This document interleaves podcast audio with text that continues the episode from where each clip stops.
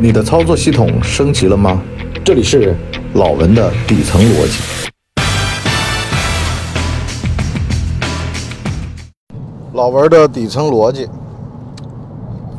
什么叫格局胸襟啊？之前呢，老蒋去刨老毛老毛他们家祖坟儿，刨完了之后呢，还洋洋自得。后来呢，老毛呢把老蒋家祖坟给修好了。老蒋呢，就不是滋味儿。其实呢，人一定要搞明白一个特点啊，就是对工作有利的和对工作不利的。比如说，你要责难你的下属，对你的工作不利，这叫损人不利己，谓之无聊。那么别干，少干。如果说你干这个事儿是对工作有利的，但是呢会得罪人的，你要想好了，要付出代价。如果说受益还算比较多，那么多干。这其实是一个很简单的算法，但是呢，在现在社会呢，很多人模糊了焦点。就像我上一集说的，做人低调，做事儿高调的原因，是因为你只有在工作中取得的成就。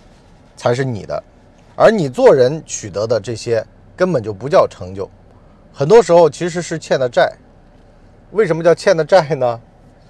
你想啊，我打个简单的比方吧，你跟人处关系处好了能挣钱，那你去处；可是如果处关系处的不挣钱，那处什么呢？跟那个小品郭冬临演的那个有事儿您说话一样的，这就有点得不偿失了，死要面子活受罪。所以呢，在利益面前，就很多人会很粗俗化的、物化的去谈这个利益，说触犯了别人的利益啊，啊，那现代的人呢都特别的现实，触犯了利益，然后就跟你死磕。其实是什么原因呢？是因为这是个现代社会，在乡愿社会、农村社会，那那个利益呢是比较 模糊的，或者说呢？大家脑子里面为什么有那么多的相怨、感情关系呢？乡土的情谊呢？牵扯呢？其实有点像你看那个电视剧《人民的名义》里面祁同伟乡下亲戚，是吧？安排狗都能做警犬，拿工资一样的。他要回他的村里面显示，有点像项羽啊，叫这个衣锦啊要还乡，要不然如锦衣夜行，他就没意思了。他意思是。就有点像青少年，青少年不就是为了择偶吗？不惜代价吗？有点像江西那周公子啊，周公子不是这这把年纪了，还在那为了择偶啊，对小姑娘们大开其口啊，在那吹牛。其实就这么个事儿嘛，啊，很简单，其实是很简单，说来说去无非就是幼稚啊，得了那种爱夸耀、幼稚的病。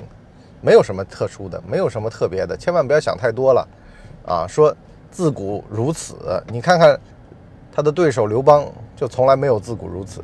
刘邦是什么呢？刘邦就是上来我给你打一欠条，我先吃完饭了，欠条打的还死贵，打的老头呢觉得哎呦这饼画的是不是？我要得见见这个人，一见这人仪表堂堂，其实呢老头心里面想，能吹这种牛逼来白嫖我的。你是独一份儿，我必须得让你把这个欠条给兑现了。来来来，把我女儿拿去监视他，这样的话呢，防止他到时候耍赖啊！我女儿都塞他手上了，我看他还能不能到时候兑现啊？哼！那么事实上很简单，刘邦这种人，他就是我要事儿不要人，我把事儿干成了，我这人自然就成了。所以呢，这叫格局。格局是什么呢？就很多时候，人不人被侮辱的，它不重要。很多人就说了“分一杯羹”这个成语啊，特别的残忍啊，自个儿的爹都不要了。可是问题在哪儿呢？很多时候呀，必须得有壮士断腕的思想。壮断腕，我本来也不太清楚的。前几天看电视剧《唐医生》，这个手腕啊，他那个是腿啊，一样的道理的嘛，要截肢。爹呢不肯说，这儿子啊还没成年，还没享受过人生。可是呢，坏肢啊对身体是有反向吞噬作用的，就是你这坏肢体一旦留在那儿了，那么好了，你的心脏回血回过来有毒素从坏肢上来，那么就导致到整个身体到时候出现生命之余。所以呢，唐医生一再的要求说：“你把它锯了吧，锯了吧。”老头就不听，一直走到最后一步，两条腿都得锯了才能够保命。老头才咬咬牙，下了决心。什么意思呢？这就是钻石断腕。为什么断一只腕？因为呢，能断一只腕的时候先断一只腕，否则两只腕都保不住。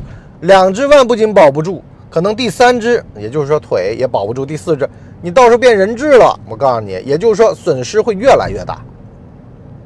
而对于刘邦来说呢，他心里想的是：如果我爹被你要挟，你成了，那么不好意思，这事儿会扩大化，以后是个人都能坏我的事儿。我的事儿是成就天下霸业，啊，至于拯救我爹，那这个事儿，哼，我今天是做出了孝子的行为了，看似是保住了我爹了，可是天下人谁来拯救呢？有人说了，唱那么些高调干什么呀？可事实啊，当时形势已经走到如此的境地了，也就是说，打都打成这样了，你说我不玩了，那么多的兄弟身家性命全压在这儿，你为了你一个爹，是吧？这么多人，几万人、几千人的身家性命，你的一动闪念，他们可能就会面临家破人亡的代价。那这个时候孰轻孰重，自己心里面得有点数。所以呢，回到那个替老蒋修祖坟的这个事儿上面来，面对这点儿小家恨，在国仇面前，这不算什么。统战如果是一件非常重要的事儿的话，为了方便工作，把统战工作做好比什么都重要。有人说了，你这个太自私了。其实老一代我党的这个工作的理念，其实很多时候都不为普通人所理解。总觉得太过于苛刻了吧，是吧？居然就为革命牺牲了，留下一对遗双呃这个小孩，然后呢给别人抚养啊，为了革命工作，然后怀不上孕等等的，小孩都不要了，或者说小孩都可是没有办法，这个就是一个悖论，左边是家庭，右边是家家国家国，既以许国，何以回家？真的就这样，有的时候你说你上着班儿啊，家里面也有事儿，两头烧，怎么办？得做出取舍，而不是婆婆妈妈的。这就是说啊，大丈夫必须得当断即断。很多时候你没有办法的，因为事儿不好，人也好不了。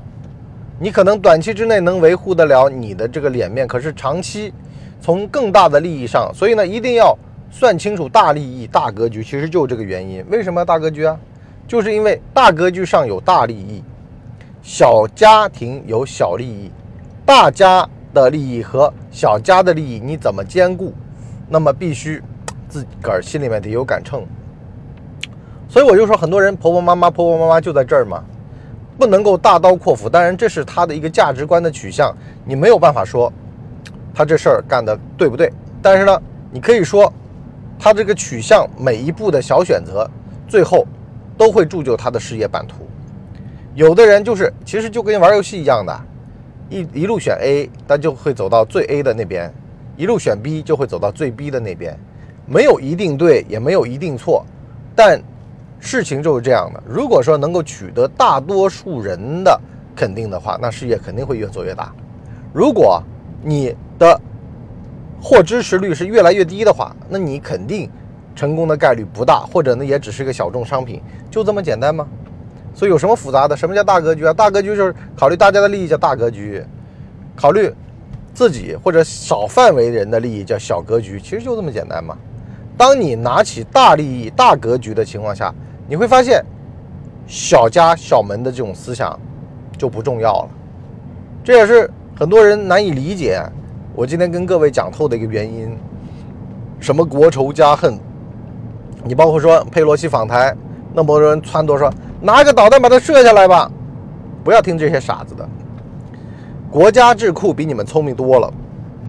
好了，围这么几天，给台湾人点颜色看看。好了，岛内现在一大片的统一的声音，是吧？噤若寒蝉，而且把调门起高了，国内这个舆论也急速反转。也就是说呢，这个时候在咱们内部，和平统一派也失去了声音。也就是说呢，好了，这个东西啊，就是把整个的气氛拉出来之后，很多本来想啊。和稀泥的这会儿就没机会了，你和呀，你有本事你和呀，你想当千古罪人你和呀，这个时候你敢跳出来吗？不敢了。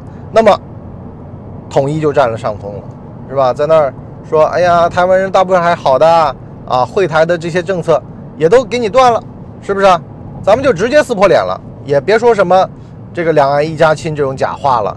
李立轩还写一个什么日子的日写成约，人家说微博能修改的，你不知道吗？好了，至于大利益、大格局的具体的心法，我们在下半集跟各位继续聊。也就是说呢，不要注重面子，而要注重里子。在这种国际形势面前，就像乌克兰和俄罗斯的这个事儿一样的，人家蹬鼻子上脸，你必须得有战略定力。俄罗斯啊，现在这个虽然说啊，目前也取得了阶段性的胜利，但是呢，里边也被渗透成筛子了。关键问题是。时机，他没取得过一个好时机，而咱们这儿呢，把时机拿捏得透透的，有巨大的战略定力，能够不为外界所动，是吧？谁调门起高了，你自个儿想办法擦屁股去，我这不给你擦，啊，也不让大让大家觉得说我这儿必须得是有面子的，因为在战略面前，让里外都看不懂，才是真正的大智慧。好了，这个我们下半集再聊，拜拜。我们的节目一般在周二和周五更新，如果有加更的话，应该会是星期日。全网都叫干嘛播客？感谢您的收听，我们付费下半集再见。